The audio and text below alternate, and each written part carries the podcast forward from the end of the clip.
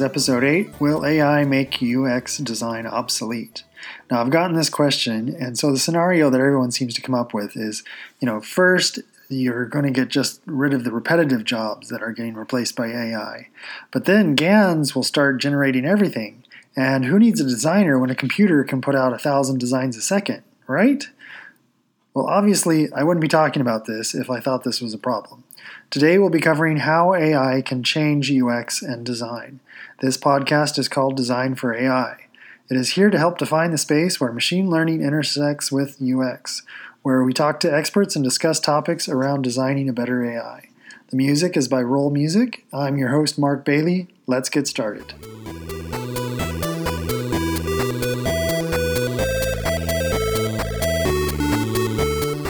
I wanted to start with an example. Everyone knows of Deep Blue. It's the chess application that first got everyone's attention by beating the best chess player. Since then, AI has beat the best Go players and can beat anyone at competitive video games, even. But do you know who has beat the AI systems? Human AI hybrids. The top ranked chess systems right now that can beat any AI out there are all human AI hybrids. The human brain and the AI system both make a lot of shortcuts, and they make these shortcuts in different ways. They do better filling in for each other's weak spots. The best system is always augmented, not replacement. I'm not the only one who thinks this. IBM CEO Ginny Rometty recently said that if she considered the initials AI, uh, she would have preferred augmented intelligence instead of artificial intelligence. Now, while AI isn't going to take over UX or make it obsolete, I do think that there will be a lot of change. In the scenario I was talking about with the GAN generating a thousand designs a second, this is actually the case right now. They can do that. But the automated generation doesn't mean good. A few years back, there was a company that promised to get rid of the needs for website design. Um, you might have heard of it, it was called The Grid. It developed very underwhelming results. But you might ask it if it could get better if maybe another company were to do it. Well, Google also tried something similar. You may have heard of them testing 42 shades of blue against each other to try and get just the right blue with the best response rate. Now, that little fine detail was successful, but when they tried expanding the analytics based design past those very basic items, they kept hitting this wall. So, why is this the case? Well, to get a better AI, you need better UX. There are mutual benefits on both sides that run in a cycle. If you start with the AI getting more useful, then what that leads to is the ML model produces more data that is also useful. And from there, a new model is trained off of that data. And this makes the AI to become more useful itself. When the AI becomes more useful, uh, ML models start spouting up everywhere, delivering unneeded advice and tasks which just add to confusion instead of actually solving problems. And this creates the need for a better UX. And of course, once a better UX is created and refined, then the AI gets used more and the cycle starts all over again. So, if the cycle shows that there is still a need for UX, how will the job itself change? Well, like most other jobs, it is the boring and repetitive, monotonous parts that are going to go away. There will be automation of design. The part that I talked about in the scenario with the ML models getting generated a thousand times a second, so this already exists, and the new UX designer is going to become more of a curator instead of a generator of new designs. And this has already started to happen as the design tools get better and UX design matures anyway. Uh, there's no reason to redesign the same widget over and over again for an entire career. The need for system designers is evidence of this. They design a component once and then it's used and customized for everyone using that specific system. And the same for this should also hold true. And I'm going to go ahead and talk about this in the three main areas that I can think of that have to do with design. So there's uh, UX design, UX research, and UX management.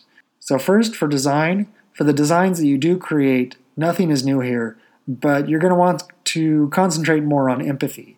The problem with machine learning models is understanding humanness. How can you figure out for the app to react to the user's current context and mood? Some of the cutting edge research right now is called ensemble models. The basic idea is that the ML models are good at doing one thing really well.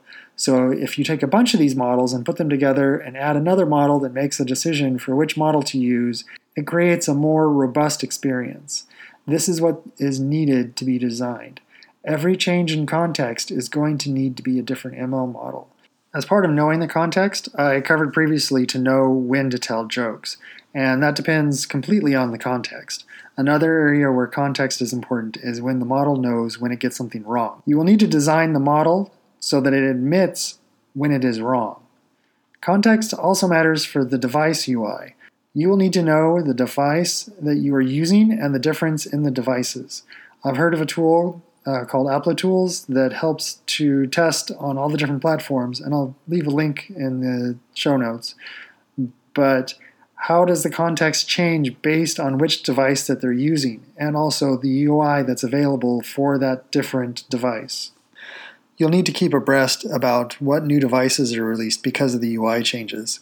New devices means new features, and so know the features available and how to be able to customize them for your experience. An example of this is Amazon Alexa. When it first came out, it was just a speaker, and now it has a screen or it can interact with different screens in the house. The interaction needs to be designed because the AI is good for all things only that happened in the past. It depends on the data of things that have already happened. It can predict how things might happen, but it takes a while for it to adapt to a new normal, like a new product coming out. These experiences will need to be designed for.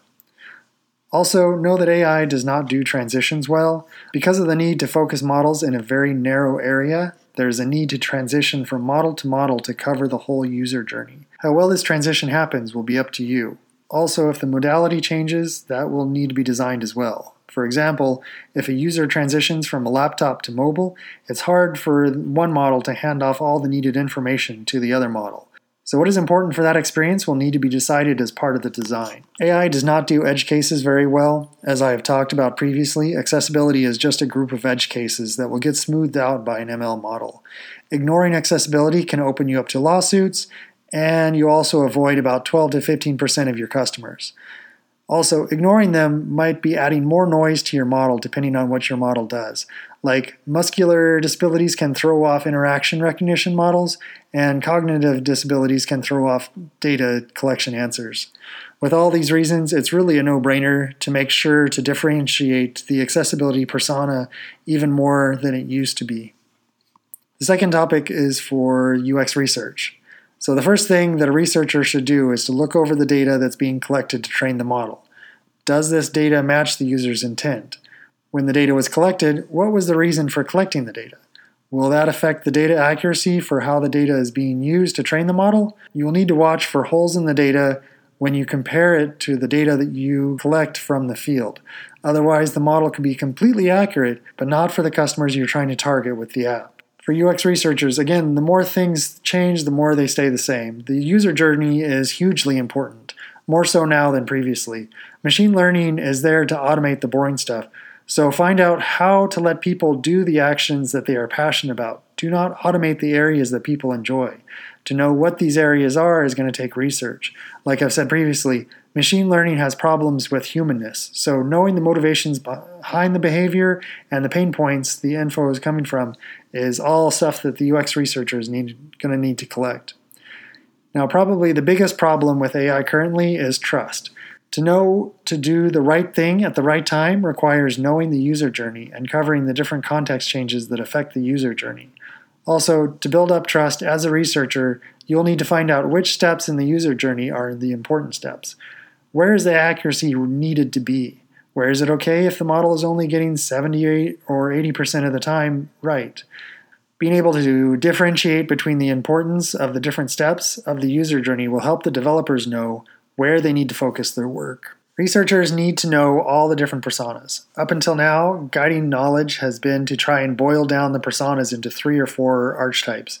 This needs to change because of the narrowness of AI. The data being used to train the model needs to be gathered from similar populations that are you are planning to target with your application. Otherwise, there can be problems with the holes in the data are where your customers fit in. For internationalization, every target market needs to be its own model. So you'll need to know how are those target markets different? How will the developers need to build the models differently for the specifics of each group?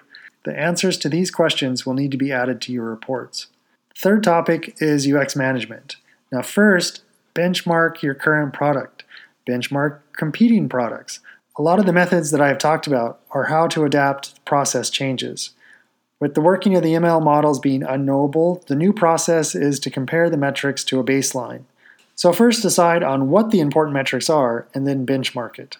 Models have a way of becoming unrunnable fast. Libraries get updated quickly, and trying to fire up an old model for comparison might be impossible, so do it now. Managing the process also has some extra things that will need to be covered. The biggest probably is ethics. Should you be building it? Now, I'm not talking about the problem of can it be built without using AI, but you will need to know the answer to that as well. If the product is built, are there unintended consequences? Is this product going to be the best thing for the user? How are you influencing the actions of the user? There are also a lot of new risks. Uh, machine learning models can be deceived. If some users can trick the model, it can cause a worse experience for other users. You will need to make sure the model can't get exploited by knowing the data going in and then comparing it to the data coming out. This would allow bad users to find exploitable shortcuts within the model. Other points of security include the training data, data sources, algorithms in interacting with your model, along with the models themselves. It's also a good idea to make sure that you know how to return to a known good state if something does go wrong, and also to make sure that the model can't alter itself.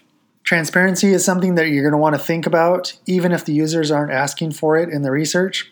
Most likely, it just hasn't been thought of yet, and when they do, the opinion of your product can change very quickly if the app lacks transparency. How you expose the process will differ depending on the app, as well as the amount and types of info you want to give. Just keep it as part of the design process that anytime there is data used to answer a question or to complete a task, you have to answer the question also can we reveal to the user where this data came from and how we process it? Since AI is always trying to do the boring tasks for the user, a good time to help transparency is telling the user when you've done something to help them. AI safety seems to be an area that also has fallen into the lap of UX as well. There are different types of safety, of course. For the business side, know that machine learning can be unexplainable. So, if the app involves government or regulated industries like banking, it can cause problems with regulators. Also, mission critical systems can't test a thousand different iterations and hope that one works. So, designers will need to create safety scaffolding for the ML model to operate within to keep it within safe boundaries. AI safety for users means that you will need to recognize the context when getting the answer wrong could cause harm, and in those situations, design into the experience a way that it hands off to human intervention or it shuts down the interaction. There's also a huge increase in the need to recognize human biases. Now, since data comes from people and people are biased, so is the data. This means that training data, labeling data, the way that the data is collected, the way that the data is cleaned, the format the data is output, can all be tainted by a bias. A good way to verify is to take the needs found during the research and turn them into stories. Go ahead and look at the data ingestion process at every transformation that the data goes through and see if it matches with the intent of the story. It makes it a whole lot easier in finding the bias. Now, in conclusion, I've tried covering all the areas I can think of that are changed, so I'm going to go ahead and end with a caveat. There are a lot of predictions in this episode. Like most strategy plans, I can only say what's going to be happening in the next three to five years. After that time, this industry is moving so fast it gets hard to know what's coming but that's what makes it so interesting to work in. Another thing that I didn't talk about is AGI. If you're unfamiliar with the term, it is basically the AI in movies that can think for itself as opposed to the narrow AI we have now, which does one task really well. Since there is so much controversy on if AGI will ever be possible, all I can really add to this controversial topic is that if there was ever a real need for making sure that design is human centered, this is it. All of the topics of AI transparency, ethics, and safety are important to build onto the tools that build the ML models. Even without the movie scare of AGI, machine learning is hugely powerful.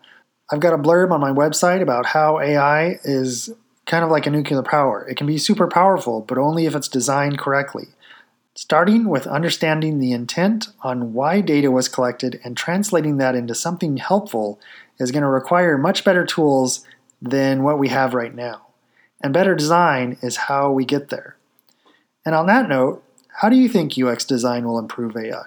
And how do you think AI will improve UX? Well, that's all I have for this episode, but I would love to hear back from you on how you think things will change. Go ahead and use a phone and record a voice memo then email it to me at podcast at designforai.com. That is also an awesome way to let me know what you like and what you would like to hear more of. Or if you have any questions or comments, record a message for those too. If you'd like to see what I'm up to, you can find me on Twitter at designforai. And remember, with how powerful AI is, let's design it to be usable for everyone. Thank you.